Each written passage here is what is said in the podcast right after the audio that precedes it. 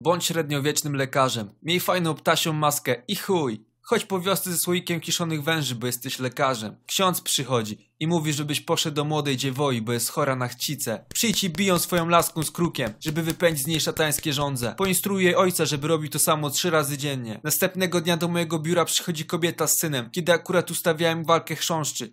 Pobij ją za przerwanie ci ważnych badań naukowych. Mój panie, mój syn chce zostać lekarzem, tak jak wasza wielmożność. Jego ojciec jest alkoholikiem, a ja nie mogę pracować.